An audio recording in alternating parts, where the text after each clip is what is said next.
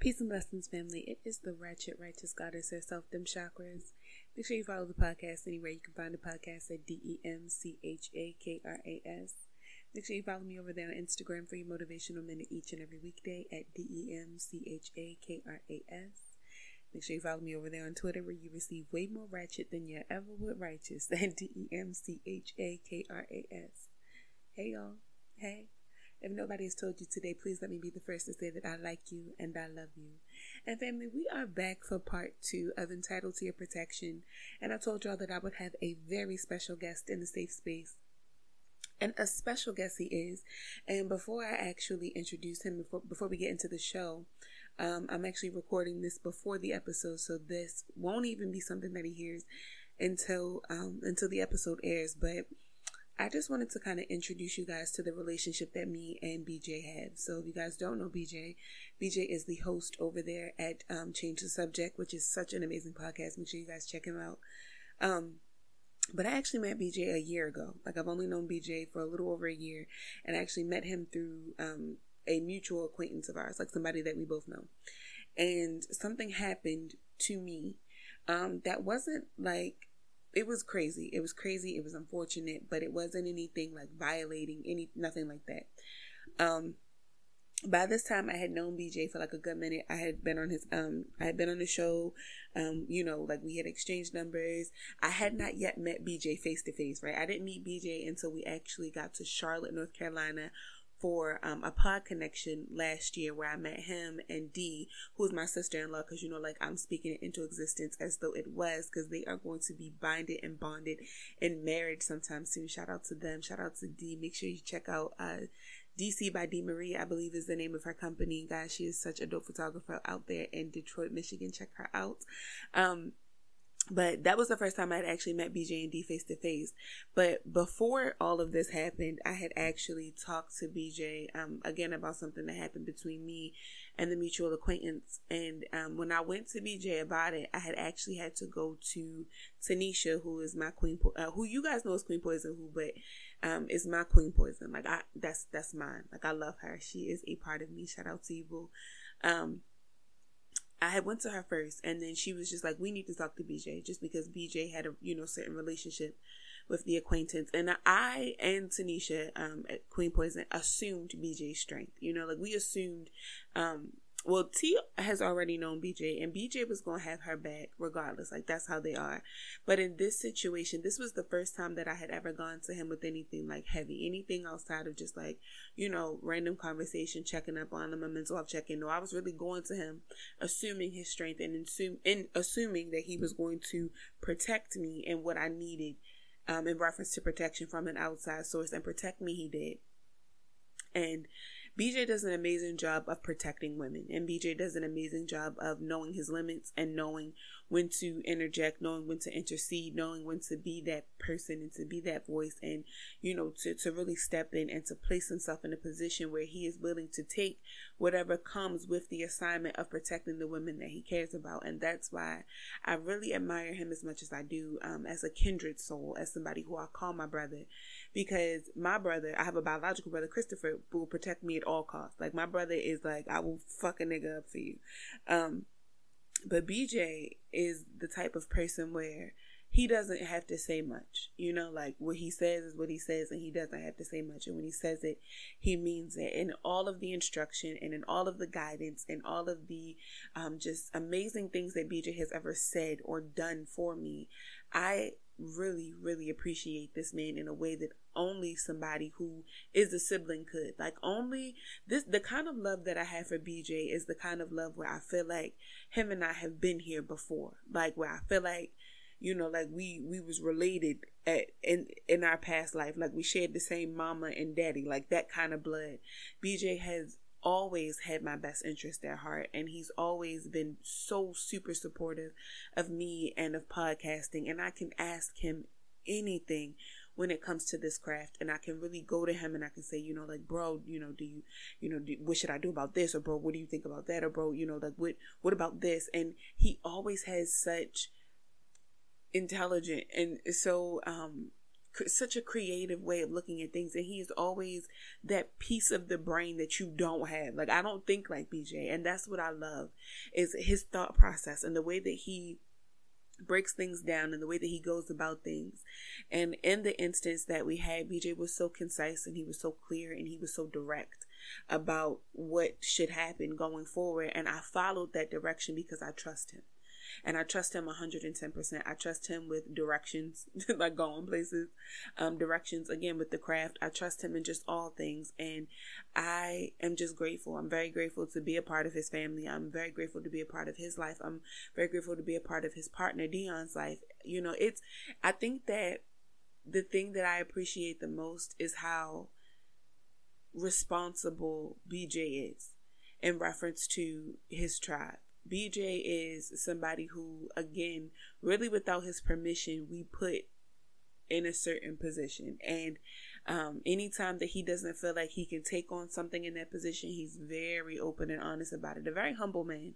And I really don't understand why, because he is dope as fuck. Like, there's, there's, I, I can't think of anything that would humble BJ. I just know that in everything that he does and in all the things that he does in which I have been a part of or what I can see from him um, and being the owner of a, a LLC and being the you know host of a podcast and being you know a partner to his partner and to just to see this man in action and just to see how he goes about life and to talk to him and to have the mental check-ins I am grateful to have such a beautiful person in your life. You find that some of the craziest people, like the some of the dopest people, some of the most creative people you find on the internet. And I am just thankful. I'm thankful for the platform. I'm thankful for Twitter. I'm thankful for the platform of black creators that are in this circle. But most of all, if anything, bro, I am thankful for you and all that you do, and all that you do for me, and all that you do for T, and all that you do for D, and all that you do just for this circle of people, and how we depend on you a lot, and how we often ask for um, forgiveness without having to ask for it, um, rather than ask for permission because we sign you up for a lot. and I just want to thank you for um, never turning me away and um, just for always being a voice and for always having my back and for telling me when I'm wrong, telling me when I'm stepping out of line, telling me when I'm doing too much, telling me when my ratchet is just a little too high um, and I might need to tone it down. Just being honest and open with me as any brother would, as any brother should in accepting that role. So I just want to say thank you, thank you, thank you, thank you, thank you, and I love you. And family, let's get into this episode. Peace and blessings, family. I have my brother my kindred brother, my brother from another mother of a lighter color, but we about the same shade. Um, I have BJ in the building, bro. How are you today? I'm amazing. Um, yes, okay, super, I like super, that. Super, super excited because you know I'm I'm not usually on this side Yes. of things. You know, like you know, guesting and all of that stuff. I do it every once in a while, but it's inside. I guess it's exciting because it's you. You know. Oh yeah, because we about to be here talking all shit. Like yo, I'm excited. like it don't be it. It doesn't. It's not. So like when me, first of all, I'm gonna just let y'all know a little bit of background information. I met BJ last year. Like li- literally, like I've only known BJ like a little over twelve Damn, it months. feel like it's way longer than that. Yeah, it feels like it's been way longer than that. Um, Mhm. and I didn't actually meet BJ face to face until a pod connection in North Carolina, which was in October of last year. So this entire time I'm talking to this man on Twitter. Uh, I'm talking to this man on Instagram. We didn't exchange numbers. I hadn't been on his show. Like we is just like, hey bro, hey sis. And I had never seen him. And then when I had finally seen him in, um, in October at a pod connection, I met him and his partner D. I'm gonna say his wife because like that's wifey gang. You me? right, right. um when i met them for the first it really felt like like a family reunion almost like these were my people like i had just been like they had been a part of my life my entire life and now they can't get rid of me like i'm ready to go you know go to their house and invade their personal space we went to philly together back in january Mhm. that feels like that shit was last year with the way that the world has been going but i'm so thankful for bj and just everything that he does because bj is just such a dope force of man like he's just this energy that is just is different than any other energy that I've come across when it comes to like a kindred spirit. Like a lot of the guys that aren't my brothers, but I call my brothers, uh, are more so for like the protection aspect of things. Like they're knocking nigga head off. I have no doubt in my mind that BJ would knock a nigga head off, but that's not really what I go Mhm. to him for. I go to him for insight and I go to him um, for just the overall respect that I have for him within this craft and and podcasting and in just media and sound. And I, I ask BJ a question probably every fucking day just about something.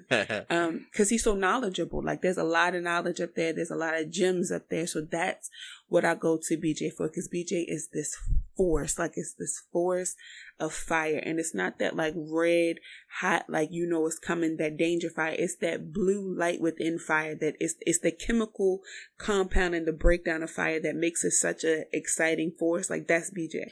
Like when you look at it, you like, eh, it could be harmless, but it's got that heat. Like it, it comes with that fire. wow. Like that's that's BJ. So before we actually get into the questions and kind of talk about entitlement and all of those good things from the previous episode, bro, can you just let people know like who you are, where they can find you, what's good mm-hmm. with you? Mm-hmm. All right. Well, she definitely made me sound much better than I actually am. um, I'm just BJ, a guy who kind of takes a lot of my problematic past and put it to good use. You know, mm-hmm. it's not um it's a lot of long stories that I just made short, you know, just to get straight to the point. Like we just need people to use their their issues and experiences and kind of show us alternative, you know, perspectives.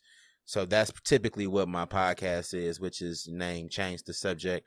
Um, we just take the the nuances and build the conversations around those things instead of the current events or hot topics that we tend to talk about every day. So that's typically what I do. Um, and you know, my affinity for women, of course, um, mm-hmm. kind of translates into what I do for Teach Me How to Love You Better because even though I am like surrounded by a huge multitude of women, I still feel as though I don't know everything. And so I take that opportunity to just kind of hear what they have to say and the things that they feel and apply these things to um, my days going forward. And so that really helps me as well. So it's really a very um, controlled learning experience. Um, sometimes I do have to shut all of it off, you know, just to kind of like, you know, process and really digest what I'm being told or sometimes taught. But for the most part, um, it's a very healthy process for me to get a lot of things off, learn a couple of things, and to also build in fellowship with amazing creatives along the way. So that's me in a nutshell. Yes, yes, come through. Like he just be explaining shit, and I just be like, "See, that's what that's what he did right there."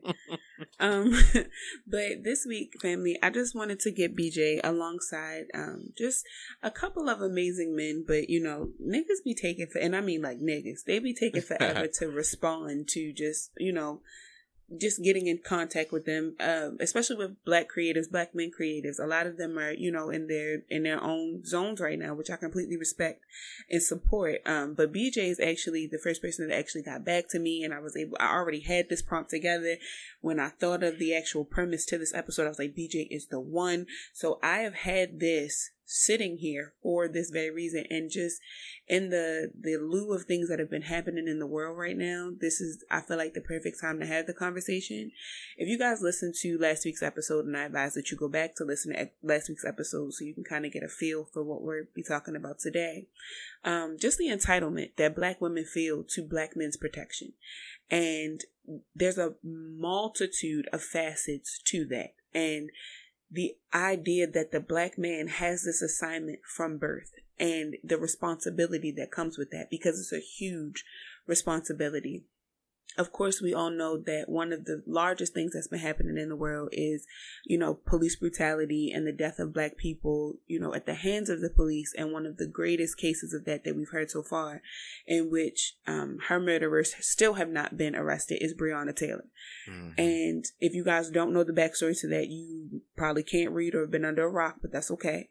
Um, Breonna Taylor was actually killed in her home while she was asleep but she was laying in bed with her boyfriend who actually um, had a license to carry. He had a handgun qualification license and actually let off rounds as the police, the off-duty police officers entered the home. He had her back. Like he, he was making sure that that their space, their safe space was good. And even in that, he was arrested. And even in that, she was killed. So it, that within itself was one of the examples that I wanted to press forward because I want you guys to realize that sometimes it's not really all that a man can do. A man is going to do the best that he can, but I want you to understand that there are a, a, long line of endings that could come to any of this. And I felt like BJ has the, the outlook and the, the perspective that is needed with such a heavy conversation because we as black women, although we big up black men and although we objectify black men and although we love black men so very much, we don't think about the amount of responsibility that has been placed on them from birth. So the first thing I want to ask you, bro, like I really want you to just kind of maybe sit on it for a second. When did you really understand the assignment that was being placed on you that you as a black man were going to have to protect black women? Oh, that's been recent. That's Okay. um that's been within like the last maybe 3 to 5 years. Now, I don't equate what is being communicated when we hear protect black women to what I've been doing my entire life. Like I don't um equate that to um the level of protection that I was um kind of introduced to growing up being, you know, one of very few men amongst a greater um portion of women, but the idea that I have now about protection um just within the last couple of years has been um really introducing me to the constructs of what the word protection actually means. It's not as literal Right. as a lot of us tend to hear it Mm-hmm. because naturally when we think protection, we always think about the things that are coming against us. Yeah. Um, but in my own personal opinion, protection has a lot to do with um the home front, the the headspace, the headship, the um the processes that we take outside of um the oppression in a sense. Um Yeah. because that's just one part of it. Um once that, you know, of course takes its toll, there's still a very heavy amount of protection that we're not even concerned about with each other. Yeah. And that is the that is the most difficult part of the conversation because we're not just talking about laying your life on the line if in fact someone Mhm. comes against um your queen. Um we're talking about the provisions that you don't consider like making her your wife so Yeah. that you can ensure you know her on your own benefits whenever she is giving birth to your children Mhm. and you know making sure that she has the proper preventative and prenatal care yeah. and it's so many things that we can use as an example of how to protect our wom- our women it's not volatile all the time yeah. you know so it's not always a defense. Like Yeah. it, it's it's sometimes it's about being proactive and not being Mhm. reactive. yeah Um, one thing that I I really wanted to ask you is, do you feel like the fact that black women are black women makes that the the prime reason to be protected by a black men? Do you feel like she's just automatically entitled to a black man's protection because she's a black woman? no no Okay. not entirely So Um, what- reason- well go ahead No, go ahead. finish your Go ahead. No, go ahead. No, the reason I the reason I say no is because part of the reason part of the reason that she has the definition or the um the construct that she believes to be protect protection is probably because of another man, whether it be his absence or whether it be his um misguiding, like giving her things that she probably didn't deserve because that's his baby girl or it's a lot of things that come into that space of what her perception is of protection. So, I mean, entitlement, no. Um, deserving very much. Okay. Um, we have to, we have to really deal with our relationships to one another in order for, um, the protection to be, I guess, powerful enough to serve its purpose and I don't think the relationships are being discussed enough between men and women and how we how we see each other. And that Yeah, affects that too. Yeah, I think that the the thing that I think bothers me the most is the fact that the conversation is just generalized to romantic relationships. Mm-hmm. and it's not really discussed about how like for instance my father. Like my father is a protector of mine my brother is a protector of mine but i also have coworkers who you know would step in if it was a matter of just you know maybe speaking up um on some sexual harassment shit you know like maybe mm-hmm. something within the workplace or you know maybe something happened in the hallway or you not even you know necessarily being again reactive but maybe being proactive like i work my office is not in like the safest of areas. Like I work with the Department of Social Services and I deal with a demographic of black people who live within like a, an area where there's food deserts and there's a lot of crime. And mm-hmm. the actual office that I work in is with inside a mall, which is not all that safe. And I know a lot of my male coworkers will, you know, even if they go off for break, like, hey, you know, it's somebody sketchy outside, you know, like just kind of be mindful. Or, you know, you have those gangs and groups that are usually outside doing the same thing every day. Like, hey, if you go walk around the corner to go get you a cup of coffee in the morning, just be careful because you know them same dudes is out there. Or let me know when you're going and I'll go ahead and walk with you. Or, you know, if you want, like go ahead, place the order online and I'll go around there and pick it up for you. It's little things like that, that, that interception in the middle is, it, it makes me feel a lot better knowing that somebody has my back. And like you said, I don't feel entitled to that. I don't mm-hmm. even a lot of the time feel like I deserve it. And not because I do anything to feel like I don't deserve it, but because I be chilling, like I be minding my business. And because I don't feel like there's a reason for protect, like there's no need for protection at the moment, my mind doesn't go there.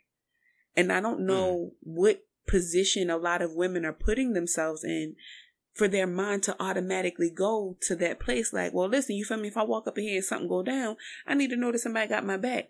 Why is it that when we go in here, you automatically got to assume that, you know, something get ready pop? What, where the fuck are you taking me? Like that, that's the thing that I think about. Mm. And that was something else that I kind of wanted to talk to you about. What happens when you find somebody or you meet someone, whether it be like a cousin, a homegirl, whomever, who automatically assumes that you got her back. So you she can just do what the fuck she wants. She can be reckless out the mouth. She can say whatever she want. You know, that that that um what was that? Everybody hates Chris. You know, I don't have to keep my man got yeah. two jobs. That kind of right, thing. Right. What what do you, what what's your opinion? I won't even ask what do you think. I'll just ask you what's your opinion on that kind of woman? That kind of woman tells me that there was no man there. Okay. So, um naturally when you hear those perspectives, given, um, I can just about imagine that even if there was a man there, there wasn't there wasn't a lot of um leadership or headship in that space that you know she's trying to um encourage herself out of. So naturally when she just assumes that you know the next person in line is responsible, typically there was never a point or reference to protection that she typically can identify with that um that stands out. So naturally she just thinks that anybody that's a man, you know, because of the one that was primarily missing. But what you end up finding out is when you don't have an example of those things, you typically pick the wrong people to protect you. Mm-hmm. So it's it's yeah. a hard conversation because yeah. most people will say like, "Nah, that's not it." But it's the absolute truth. Like I know for um a lot of the women in my life personally, um I am always the person um told that I am the most emotionally sound of all of mm-hmm. the men that um are typically in my family and the reason why was because those lessons that I needed to learn about emotions and about um, traumas and things of that nature. I couldn't get those answers from those men. So naturally, I found myself being the closest to the women. I'm always feeling what they mm-hmm. feel. I'm always going through what they appear to be going through. And that will develop your sense of defense um, if you don't necessarily know what your purpose is to the women in your life. You'll just automatically assume that that's your job because you're a man. But like I said, within the last couple of years, I understand that there's a relationship that has to be in place in order for protection to actually work. Um, there has to be an understanding and a respect in order for protection to actually work because it's not to make sure that, you know, just the women and children are safe. I got to protect myself too. So it's an overall picture that um has to be digested and looked at when we say, you know, protect women because if I'm not here, how are you protected? So I'm also exactly. protecting me while doing the very same for you. So in understanding that if I say something, I need you to respect it enough to adjust to it. I'm not saying I'm controlling. I'm not saying that I'm trying to belittle you, but what I am saying is if I'm going to be responsible, you have to listen. And I can't negotiate that with you. So how do you it, okay. I don't this might not even be the right question because again, like you said, you are very emotionally sound. And and that's coming mm. from somebody who at one point I didn't even know what the fucking emotions sound like. um I'm right. not I'm I'm such a headstrong woman and it comes from just my overall upbringing. Like I grew up in a household with both of my parents for a very long time. Um, and then once my parents divorced, I lived with my father. And my father um, when I stayed with him, raised me to be this independent female. And then when I went to stay with my mom on the weekends or on holidays or whatever the case may be, she raised me the same way. So a lot of the time, I don't look for a man's protection. I don't, mm-hmm. I don't walk into spaces feeling like, you know, even if I'm with a male friend or, you know, like even if I'm with my partner, like, you know, he got me. I don't, yeah. my mind doesn't go there. My mind is, well, let me check for these exits so I know, you know, how to get the hell up out of here. Yeah. Um, you know, let me make sure that I have something on me. Let me make sure that even in the event that something goes down, that I can get him out of here. Because mm-hmm. what I've noticed is that the protection goes both ways. And I'm not saying that a man cannot protect me. I, I do know of some men, like I've had instances in my life where even when the protection is to be assumed, he don't have it. He might not have been raised, yeah, you know, right, to protect right, women. Right. He might have been raised to objectify women. Like women might just be an object for him. He might have a really misogynistic way of thinking. In no way am I saying that he doesn't, you know, even that man doesn't deserve protection. It's just that how I was raised was that I am my first line of defense. So let me check in with me first. And make sure that if anything is to go down, that I got him as well. And again, that's not to, to discredit his strength. That's just to say that I don't know what the hell happened to him that day. Mm-hmm. Even if I, I might not even know his background. I don't even know how he built. He might have some PTSD with him. Like some gunshots yeah, ring yeah. out. His first thing might be, you know, flight instead of fight. I don't know. And I, I really want the narrative to change where black women just feel like if in the event anything happens that you don't have to know. You have to. My father raised a very trigger happy daughter. Like I'm not the kind that'll just walk in and you feel me like pop off. The thing is that my father wanted wanted me to know how to load a magazine, how to load a weapon. It's the unfortunately the climate of the world is coming to that point. And you have a mm-hmm. partner.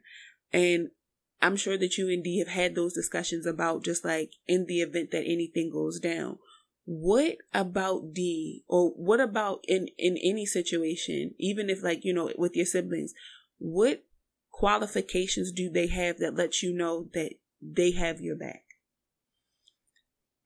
Um naturally the the amount of care and concern that is typically focused on me. Like mm-hmm. it's um it's a very enriched care. It's not the you know, oh hey, what's going on? How you been? And then it's like the in passing conversation is like rested upon me. It's not mm.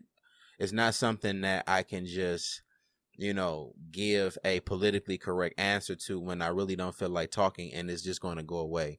Um the care is very heavy and it's very um attention based. It's not as emotional as you would believe it to be Mm-hmm. Considering mm-hmm. it coming from emotional women, but I realize that um, the women in my life know me, and I'm not. Even though I'm the most emotionally sound, I'm not the most emotional person.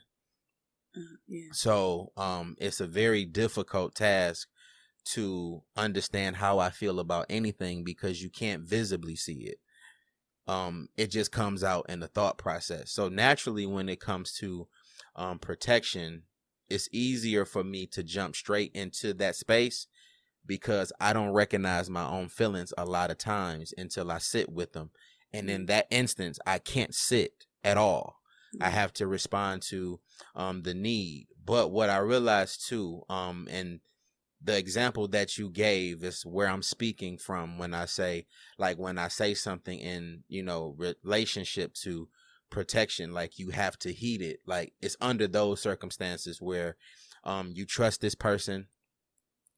Um, you elected this person to be, um, the provision and the protector. Like I can't, I can't do an effective job if you question everything about the job. So that's the most important thing because what tends to happen is our women, in some ways, not all, but in some ways, they become insufferable in a sense. It's too extreme to get you to understand what I'm actually trying to do because you haven't you haven't dealt with whatever traumas from past experiences, childhood, relationships and those things. So um the word of a man doesn't mean anything. How can you ask for protection from a man that you don't trust.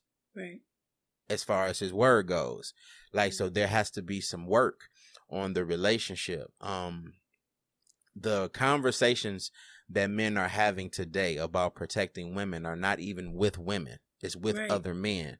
Right. If you notice, um, when all of the the shit kind of kicked off with, you know, the potential race war and all of the antics from the White House, you begin to see men mobilizing mm-hmm. with each other. And the conversations were directly to what we need to do as men. And that's the perspective that tends to be the most effective. We can't look to our women when it comes to the answers for how they're supposed to be treated. We're supposed to know, in my opinion. You and know. So, and when somebody literally probably like I want to say maybe like a week and a half ago, somebody asked me, "What does it look like for a black man to protect you?" And I really only know that from a defensive side. I don't mm-hmm. yeah. really know that from from the offense. I don't know mainly because one, my tribe is so small that that's not something that I've ever really had to think about. Mm-hmm. And I myself feel like I'm privileged in that sense. So I didn't grow I didn't grow up the best. Like I'm not going to sit here and say that, you know, like I, I had it all. Um, but I did not have to ask for anything growing up. And the very last thing that I had to ask for was answers. Mm-hmm. Like I, I never had to go to my dad and be like, well, why don't you do this? Mm-hmm. I never had to go to my brother and say, well, why don't you do this?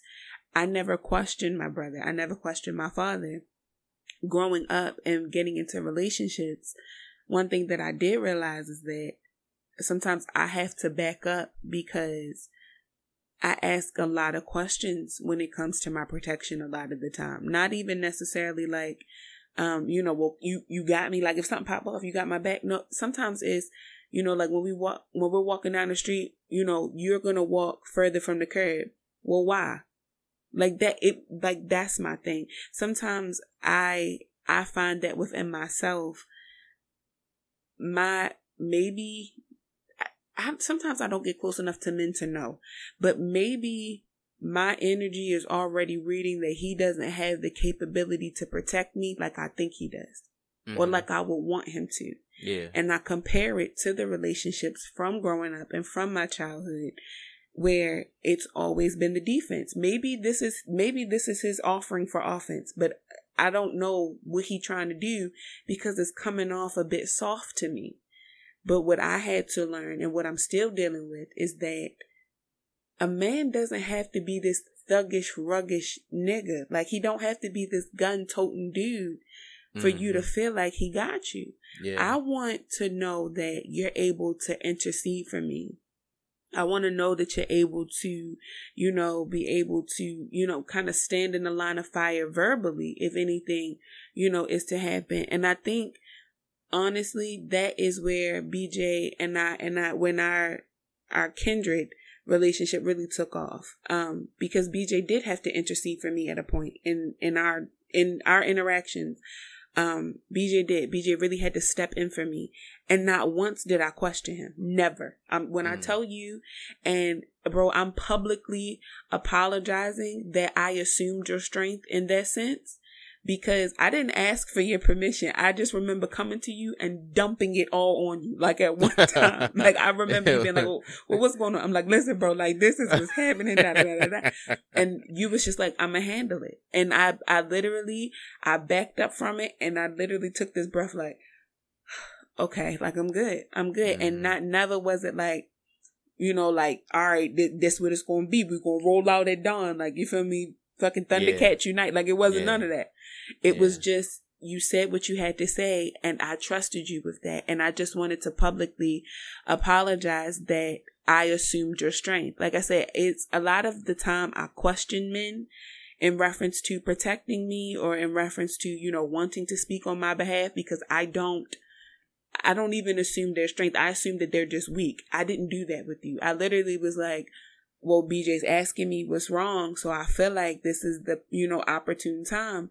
But I mm-hmm. never once said like, all right, listen, this some heavy shit that I'm getting ready to drop on you, you know, like warning you in advance. I bought it all to your table at one time. I didn't ask you how your day was going. I didn't ask you had you had eaten.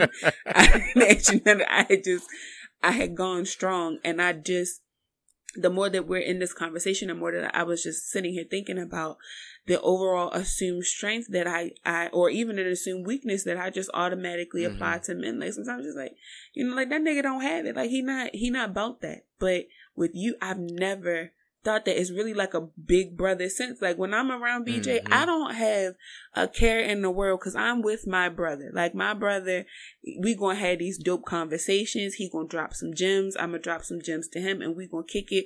we gonna transfer yeah, this energy, yeah. and it's gonna be that. I never, and I'm going. I promise y'all, I'm making this oath right here, right now. I'm going to do a better job of not assuming BJ's strength. And I'm asking that the women within our circle do the same as well. Because I realize how many of us actually come to you. Like we, we come to you a lot. And it's not even always with a problem. Sometimes we just be like, all right, BJ, I need you to yeah, like, you know, speak yeah. nigga to me. Like, all right, so I was talking to this guy and he said this. Like, what do that mean?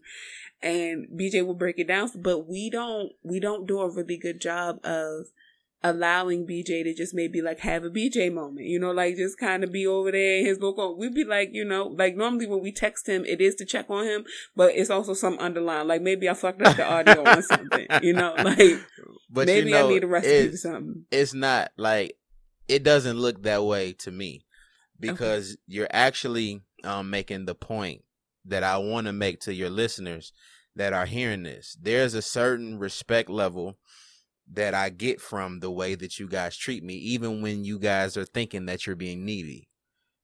Um, I really you, be thinking I'm getting the fuck on your nerves. Like I yeah. Really...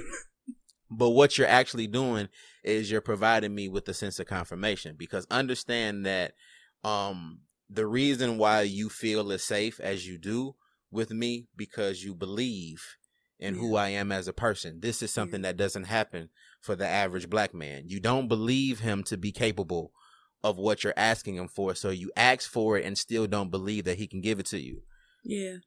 But yeah. you expect a different result. So naturally, this is what I mean by we have to work on our relationships with each other in order for protection to actually work. It has to be a belief there. And then too, um, to kind of use the same example of that issue that kind of like brought us to this um this closeness that we have now men holding men accountable is the way that we grow mm. into the spaces of protection that we may need because understand every boy didn't grow up with a father so naturally when you ask a man to be a protector who didn't have a protector it's a difficult task at hand yeah. so us men you know when a nigga do some shit that is not of code with how we believe ourselves to be as men or as kings. We have to address that man at that level. And those are the things that help build the morale or the integrity of the men that have to be in those positions because naturally if all men knew how to be responsible for themselves it'll make it a lot easier for them to be responsible for others and if every man was responsible for all of the women in their own individual tribes all women would be protected very much so very so those conversations that we're having about the protection of women are not even conversations that they're actually in on yeah. like we're trying to understand ways in more than just the systemic way to provide those provisions because ultimately we have to change a lot of narratives in order for full protection and full practice to actually take effect. Like our children have to understand what protection is, and that goes beyond just the surface as well. Protect your son from the possibilities of being a weak minded protector like mm his father because his father didn't have a dad. Teach mm him about how to treat women. Teach him the importance of the the responsibilities that he has to women that he's intimate with. If you have a baby with a woman, you have to take responsibility for that woman once she gives her body and her time and her emotions to you. Teach him how to manage those things, to treat those things with respect because ultimately you know, we have a lot of women that don't believe that their children can learn anything from the said person, said father, said right. man, because of how he may have treated her. So understand that once you become intimate, you come you become responsible for this person.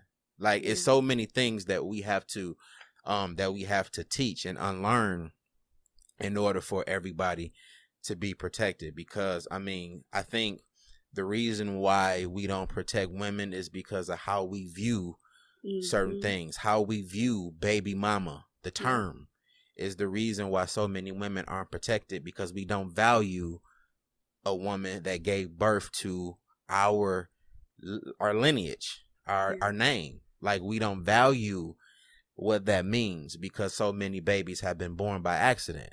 Like we have to change just that. About to ask you that too. Yeah. I was just getting ready to ask you with with the the with the narrative that comes along with black men right now, and in in the media, just in anything, and how yeah. there's such a an object is how men just objectify black women. And I mean like I'm talking about men across the board, but specifically black men and how women are normally worshipped for like their body type or they're worshiped for their caring and their nurturing and what they can do, but not them as a whole. How does a black man, and this is more so for my clarity, how does a black man objectify a black woman but love her at the same time? Is that even possible? It is, unfortunately. It's very possible to do that because um, a lot of us just don't understand our teachings and where they come from.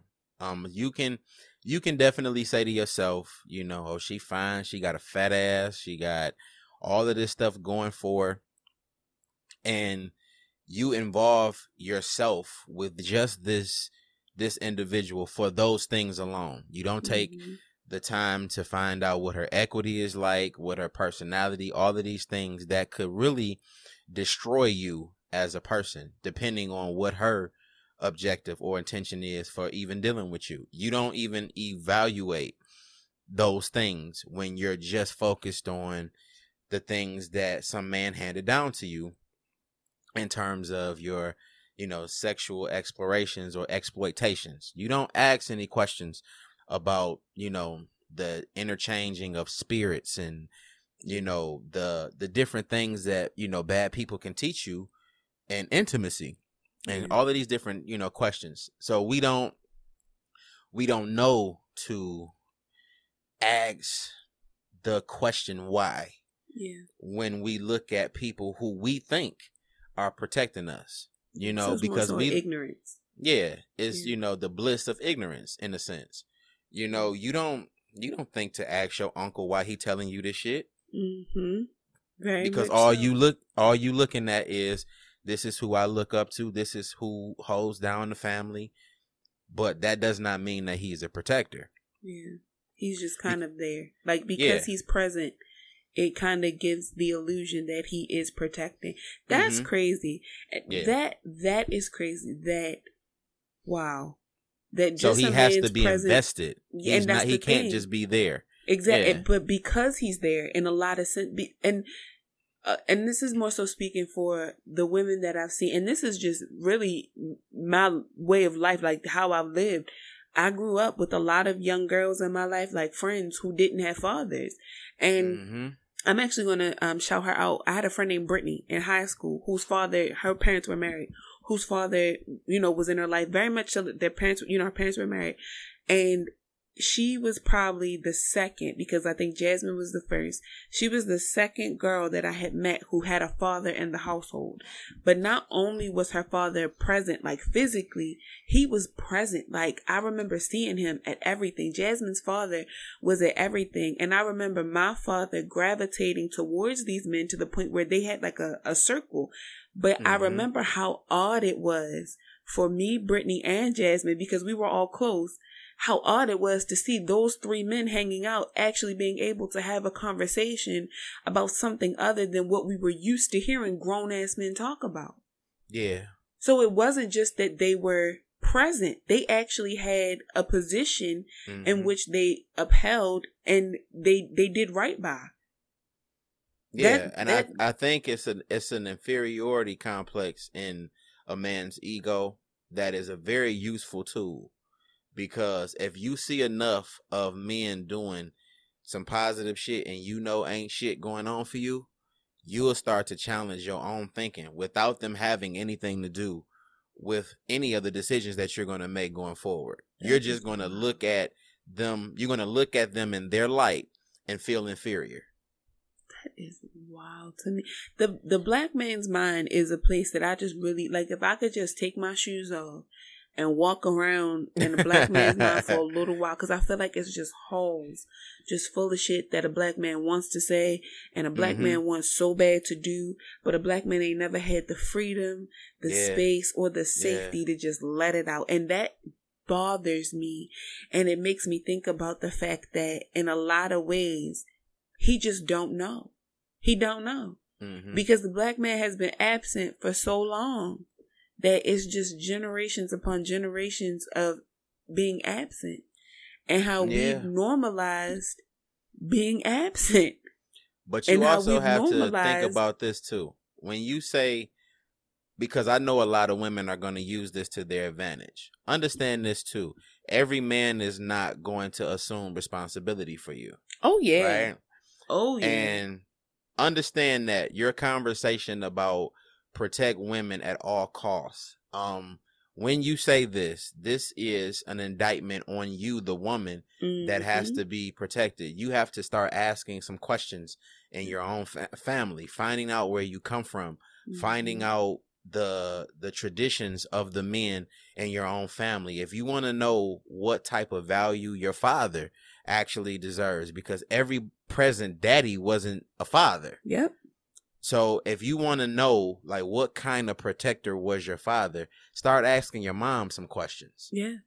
And start to find out where a lot of your ideas of protection come from because I realize as a man today with the full understanding that it is extremely important to um, protect our women and make sure yeah. that our women are safe but I also understand too that I don't want to carry the weight of the world. I'm not I don't want to be responsible for every woman I come across. Yeah. I understand that it's some people that I'm gonna bust a head for, and there's some people I'm gonna call the police. Yeah, yeah, I'm gonna, and you know, let them handle it, and yeah. let them handle it. Like I don't want men to think that you know, oh, you got to jump off the porch for every person mm-hmm. because you know th- that is going to translate into another trauma. Think about like women don't understand that the concept or the relationship a man has to money is based on trauma.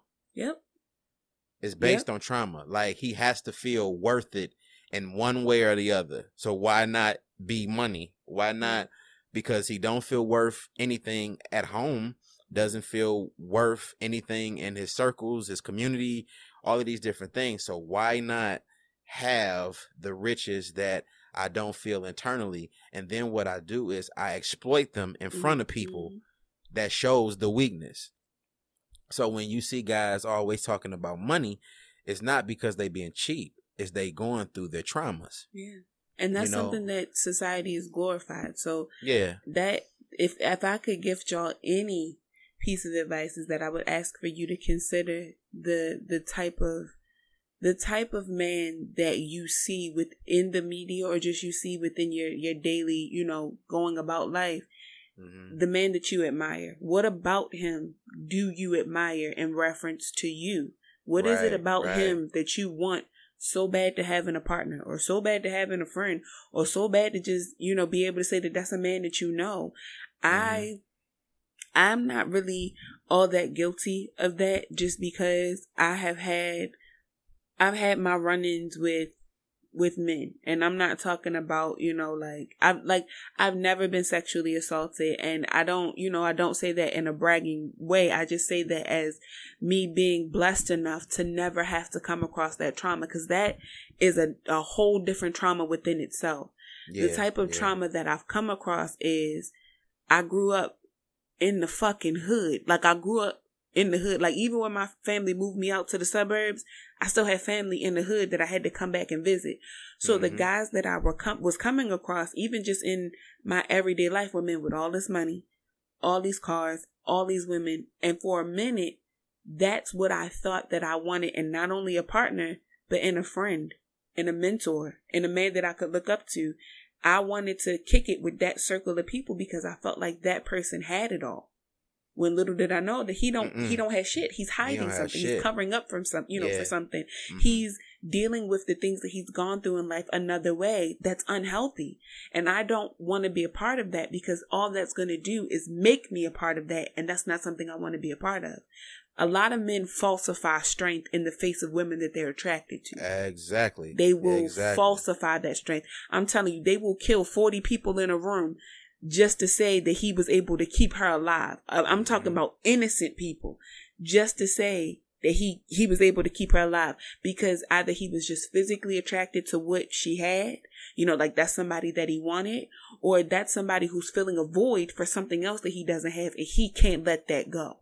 Mhm. So I just really want y'all to consider the type of men that you keep in your circle, the type of men that you idolize. Like the Ari the Don and Moneybagg Yo situation. So many people are like, you know, she's ungrateful. This man that bought her a truck and he didn't did this. He, y'all don't, y'all don't understand that that might have been covering up for something else. She asked that man to take her on a date and he bought her a truck. You He- know, I looked at that. It's weird quality time, because you and he know bought I her a always truck. see the yeah. You know I always see outside of that spectrum, and to Mhm. me, the more I listen to this story, I believe, and this may not be their circumstance, but just based on perspective, I truly believe that anything that he does in simplicity is treated as if it's not good enough Exactly. because I think it has I think a lot of relationships and again this is why we have to work on our relationships to each other and understand what worth really means. It's not what you bring to the table, it's Mhm. what you had in place that Yep. bought you the table. Yep. So it's a it's a conversation that men need to have because it's like you're you're asking a person who only knows how to spend money to be Mhm. affectionate. Like understand name is Moneybagg Yo. Bag His Yo. name. his is name Moneybagg Yo. says this. Yep. You know what I'm saying? And these are the things that I truly believe need to be paid more attention to than the Mhm. circumstances because what we'll do is we'll ignore the obvious and then discredit the effort that he's at least putting in to show you that I have a a huge amount of care for you. I want to show you the best of what I have to offer, which may have been the money that Moneybagg Yo has. Yep. So there's like again conversation. You have to know who you're asking to protect you. You have to know who you're asking to be affectionate to you. And you what have, that and what kind of protection are you asking for? Hmm. The thing is, Right. is that not everybody marries for love, and I want people to under and that's something that my mother taught me that not everybody marries for love. Some women marry for financial protection. Some women marry to just be able to have a roof over their head. Mhm. Some some men propose because again, she's able to protect him in ways that he did not have as a child. She hugs him, she loves him, she uplifts him, she she compliments him. Protection is again in so many facets it's such a loaded word because there's so many different realms of protection.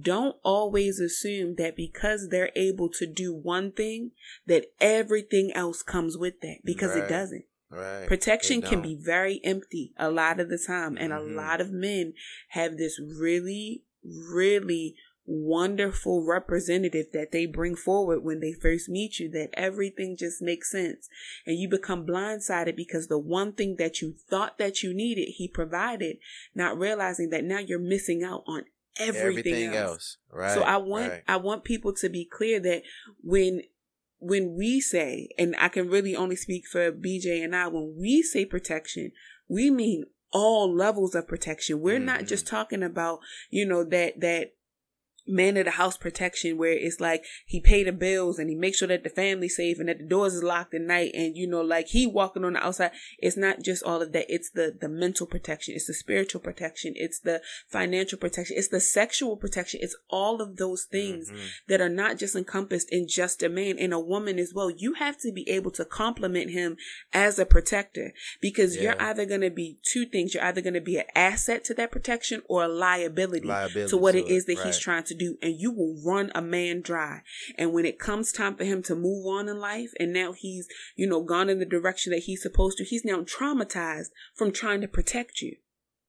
Don't make it harder on a man than what it has to be. This the conversation is not always geared about what the man can't do or what the man can do. It's about what we do to men as well that puts right. them in a position where they feel like they have to fight as hard as they do. A lot of men falsify their strength because they feel like somebody looking at them because we're looking at them Yeah.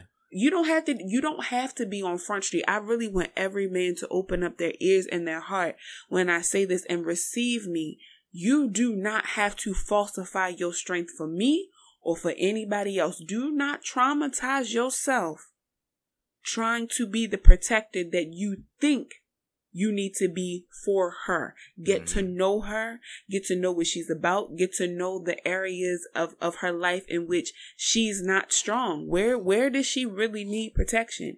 And in, in those areas, are you able to provide that? Because if you can't, then that's not the person for you. She's now a liability to you, and you should never marry a liability. And ladies, don't ever let a liability put a ring on your finger. Don't ever lay Yeah, with a that's liability. real. That's try real. your try your hardest.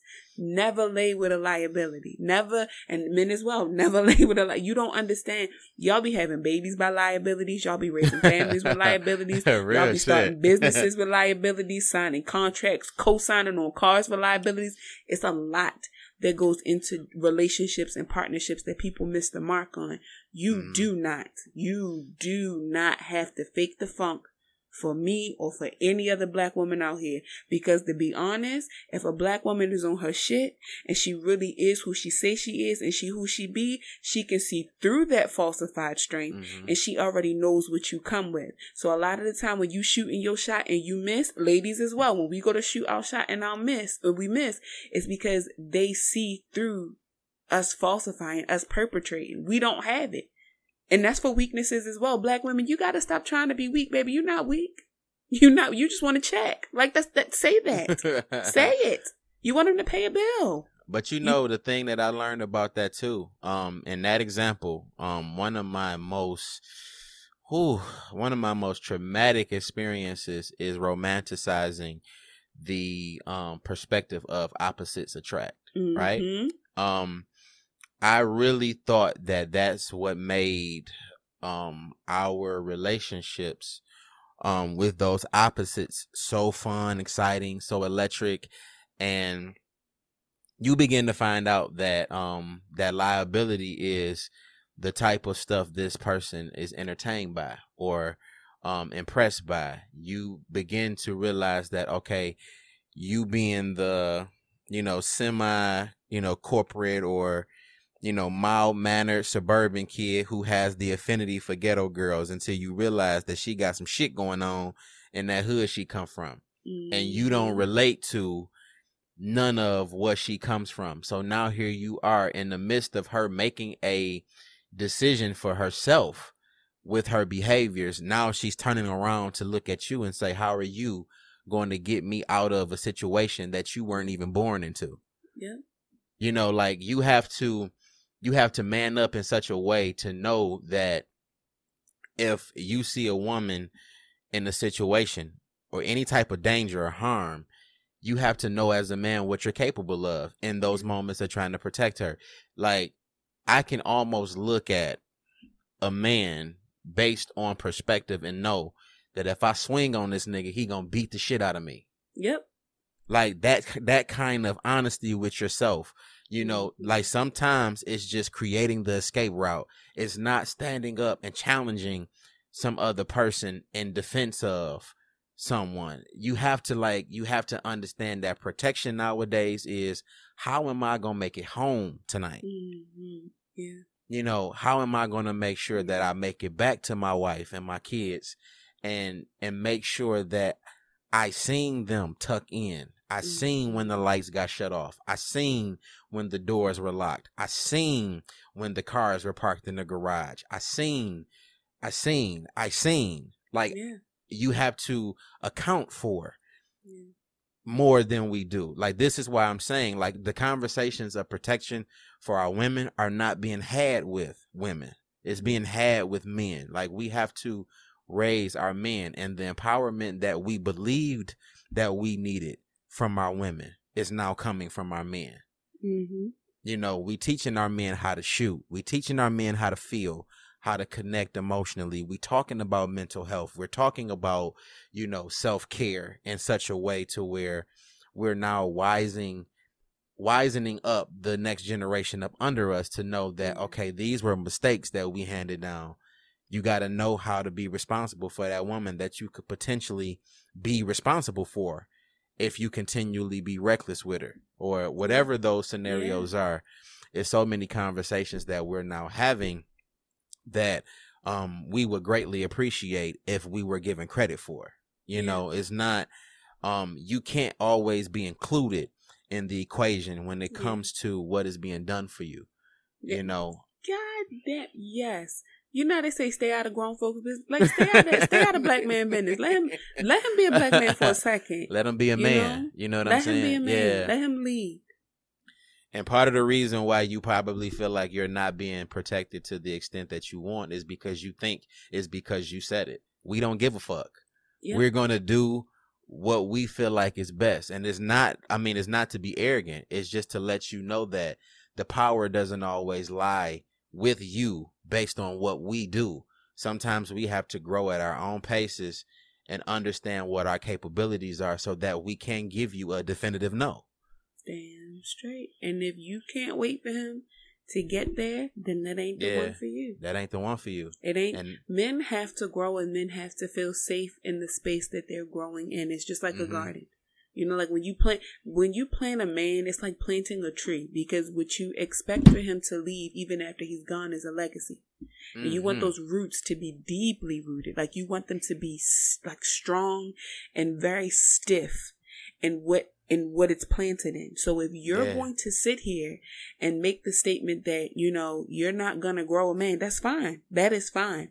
But I want you to know that no man comes fully grown. So baby, if yeah. you going to have to, you're going to have to grow with him or you're going to have to go with him. Point blank. Point period. Blank. So in, in allowing yourself to fully understand what it means to open up as a black woman, open up and to accept this man's protection, you're going to have to understand that in this, he's going to have to grow through this because he's never been through this. You're new mm-hmm. to him. And I'm talking yeah. about when it, when it's fresh. You're new to him. He's new to you. So if y'all going to grow, let that tree grow as it grows. Just be there to support him. He don't need you to do much. He just really needs you to shut the fuck up and mind your business. and just do, we you know, be do your trying part. to not say that, but But that that's that's the honest to God truth. Like just shut the the, fuck up and mind your business. Like do do your part and let him do his part. And don't question him when he's the last thing that a black man wants to do when he's doing the right thing is to be questioned. And I learned that from my father. Like I grew up in this household and my father used to do my hair, y'all, and it used to look real bad. Like I'm I'm letting you know. Like I had a pigtail in the front looking like a unicorn one day. And my father just knew that he was doing the right thing. And I was just like, Daddy, what are you doing? Like, and it wasn't, it wasn't to, you know, to be mean. I was just this little girl just asking like, Daddy, what are you doing? And that broke his heart because he thought that he was doing the right thing. And I'm talking, that's minor. So Mhm. imagine a man trying to create a household before you have children, create a household that is financially stable, that is mentally stable with the both of y'all. The communication is open, the trust is open, y'all are good. And you asking him, he's doing everything right, but you asking him, what are you doing? hmm He not what the f- but everything you asked me to do. What the hell is you talking about? I'm doing everything you asked me to do. It might not look the way that you think that it's gonna look, but nothing ever does. Your dream is going to be your dream, but that does not mean that the same way that you dreamt it, that it's going to play out that way. yeah, it's gonna play the out that end all result comes from the work and the effort that's put in. So just be patient. Be patient with him. Fellas, be patient with her, but y'all have to be patient with each other. Stop Yeah. Questioning that man when ain't nothing wrong. I'm talking to myself at this point. Stop questioning that man when ain't nothing wrong. If the bills are paid on time, if he ain't dipping into no savings, ain't nothing crazy going on. If he coming home on time, he ain't never giving you a reason not to shut. I know that you got trauma. I know that you done been through some shit. But when the reassurance is there, when the insurances is paid up, and when he's bringing that ass home to you, do not question him. Shut the fuck up and let him be a man. And, And that goes to to fellas do as well. Yeah, Shut the fuck up and let her be a woman. Don't ask her why the kid head look like that. You don't know what the tangling look like. Don't Yeah, ask her why I smell like that in the house yet. It's not done. Be patient with each other and stop boring children. Stop bearing children into these these this confusion. Wait. You can wait. I pro- listen. I know that raw sex feel better, but y'all gonna have to fucking lock it up. Like you gonna have to because y'all are bringing children into confusion, and now this is all they know. And this it's gonna becomes be a a, generational we curse. understand that though. I mean, Yeah. it's it's it's something that I mean, it's something that we all understand. Um, the amazingness of that feeling of con- it's not even the sex; it's actually the connection Yep. that you feel. But um, one of the things that I uh, definitely want to share that I am learning um, at this very second is uh, the protection that we don't often pay attention to, where you love a person into your expectations. Now, um, this just recently happened where you know me and D we get into you know our conversations about learning each other and having a dialogue about how we hear things versus how things are being communicated. And one of the things that I notice about people in relationships is the moments in which you're affectionate with your partner are the perfect moments for you to affirm those things that you love and admire about Yep.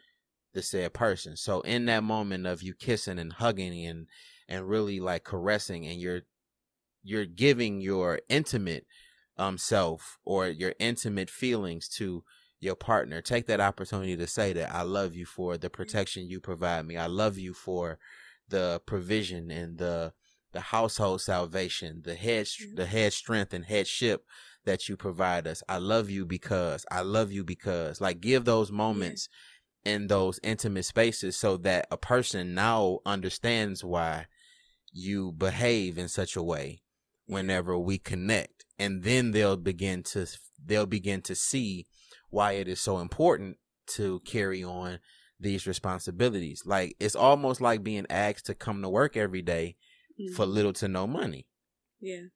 and Yeah. what that what that will begin to feel like is more so a job versus Mhm. an actual Something you love to responsibility. Yeah. and again, you know, like I said, we we love our women. We're trying to learn as much as we can about the betterment and the proper protection and treatment that our women so rightfully deserve. But in this Mm. process, you have a relationship to that man that you're asking for such a thing because not only are you asking him to protect you, you're totally negating the fact that he is also hunted as well.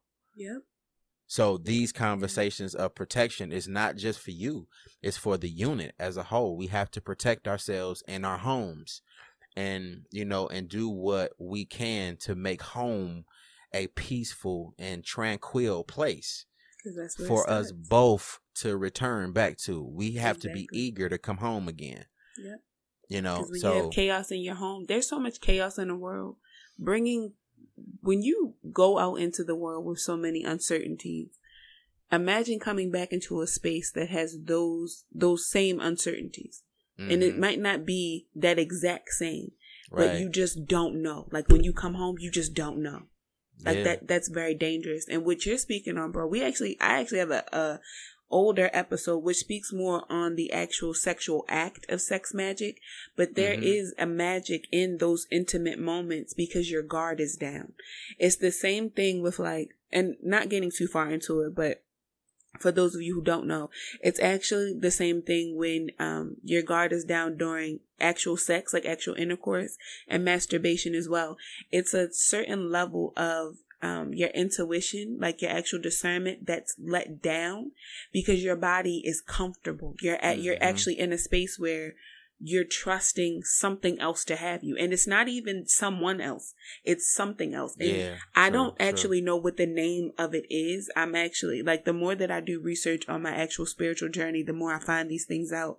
But that's what it is. So it's a metaphorical wall that comes down that allows you to receive whatever it is coming at you full force. That's why people say like people get entangled with their demons during sex and it's because people do. It's a transmutation of energy and a Mhm. transfer a transformation of energy because what happens is after you've transferred that energy it's up to that person to transmute it into whatever energy they're going to in order to be able to use it so when you put that wall down and you allow your discernment to almost shift to the point where you're like well whatever it is that i'm feeling the the oxytocin or the serotonin that your body's making to allow you to feel good those endorphins that are pumping through your body that allow you to feel good it allows you to create this almost illusion that nothing matters right now. Like you Mm, good, nothing mm, matters. Right. And there's a certain level of uh, of weakness that comes through you, and it's not a bad weakness. It's just that your body's weak because now it, it's able to receive whatever's going to come through. So whatever does come through, you have to decide what to do with it. So when you have a partner that you trust and you have a partner that you love, and they can give you those affirmations and they can tell you why they love you in those moments, even if it's not sex, even if it's just you guys having an intimate moment, sitting on the couch, just sharing things with each other, it allows you to receive that honestly and it allows your body to do more with it. And that's why in your relationship, you feel better. The communication is more open. You trust each other.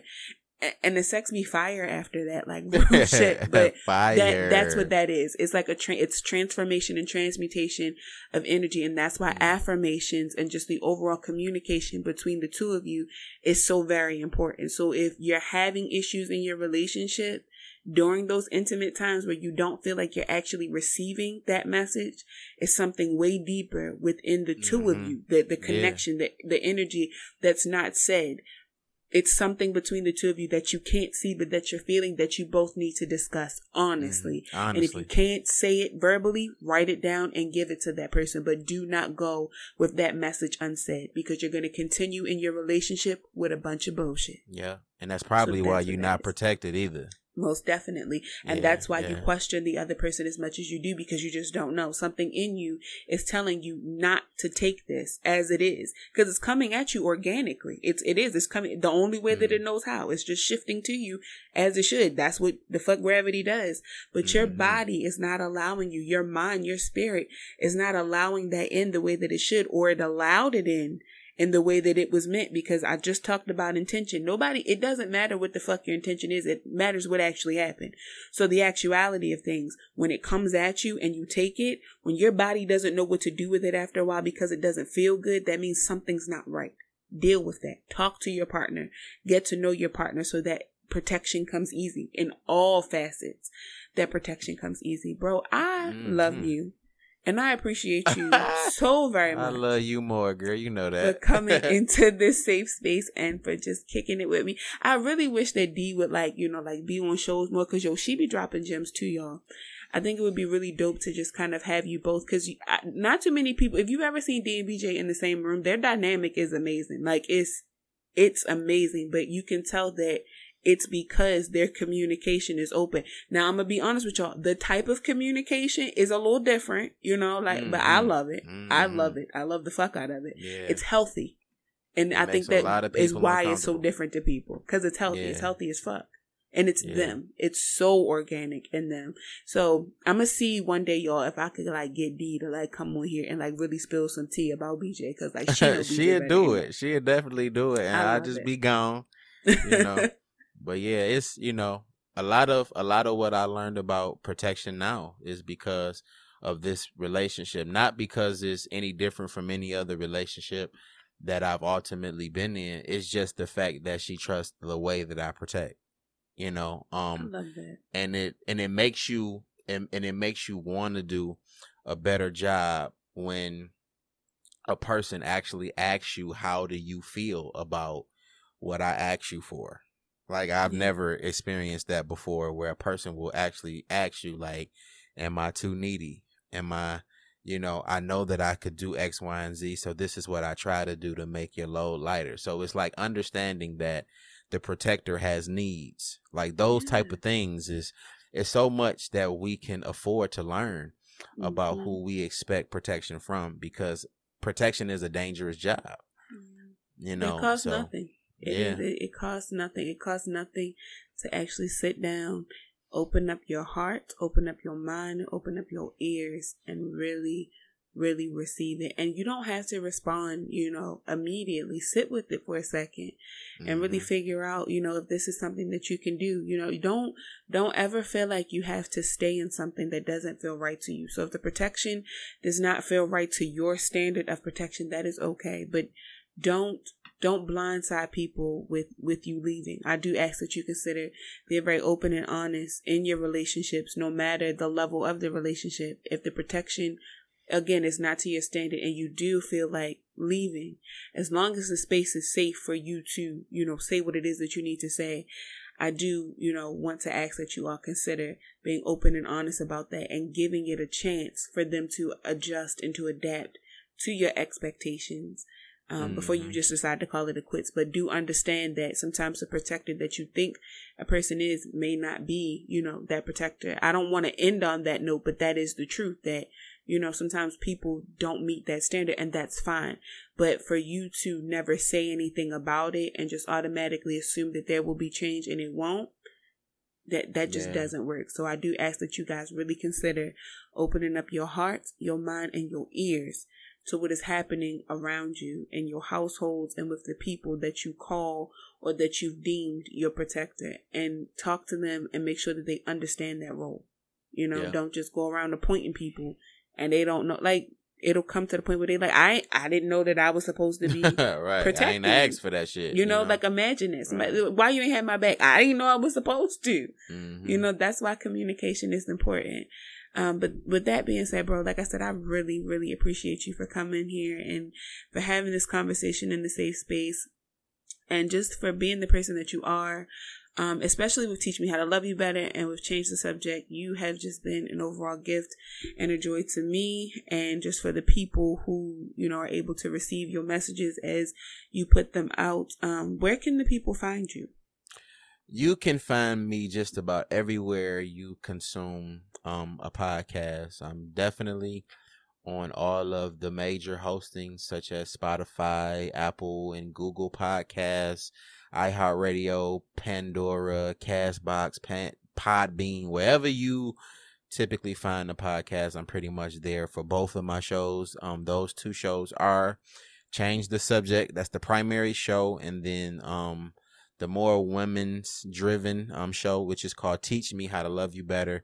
Um, they all have their own individual hostings, all on the same platform. So I'm pretty easy to reach in the Yes. social spaces.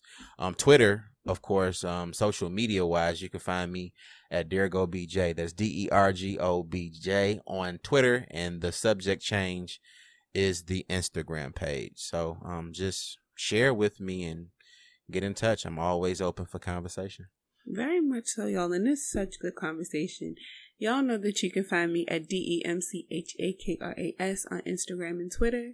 Um, y'all know that you can find this podcast anywhere that you can find a podcast. Um, and I think the only thing that I have to remind you guys of is that Chakra Body Care reopens August 21st. So, um, with that being said, y'all, if nobody has told you today, please let me be the first to say that I like you and I love you.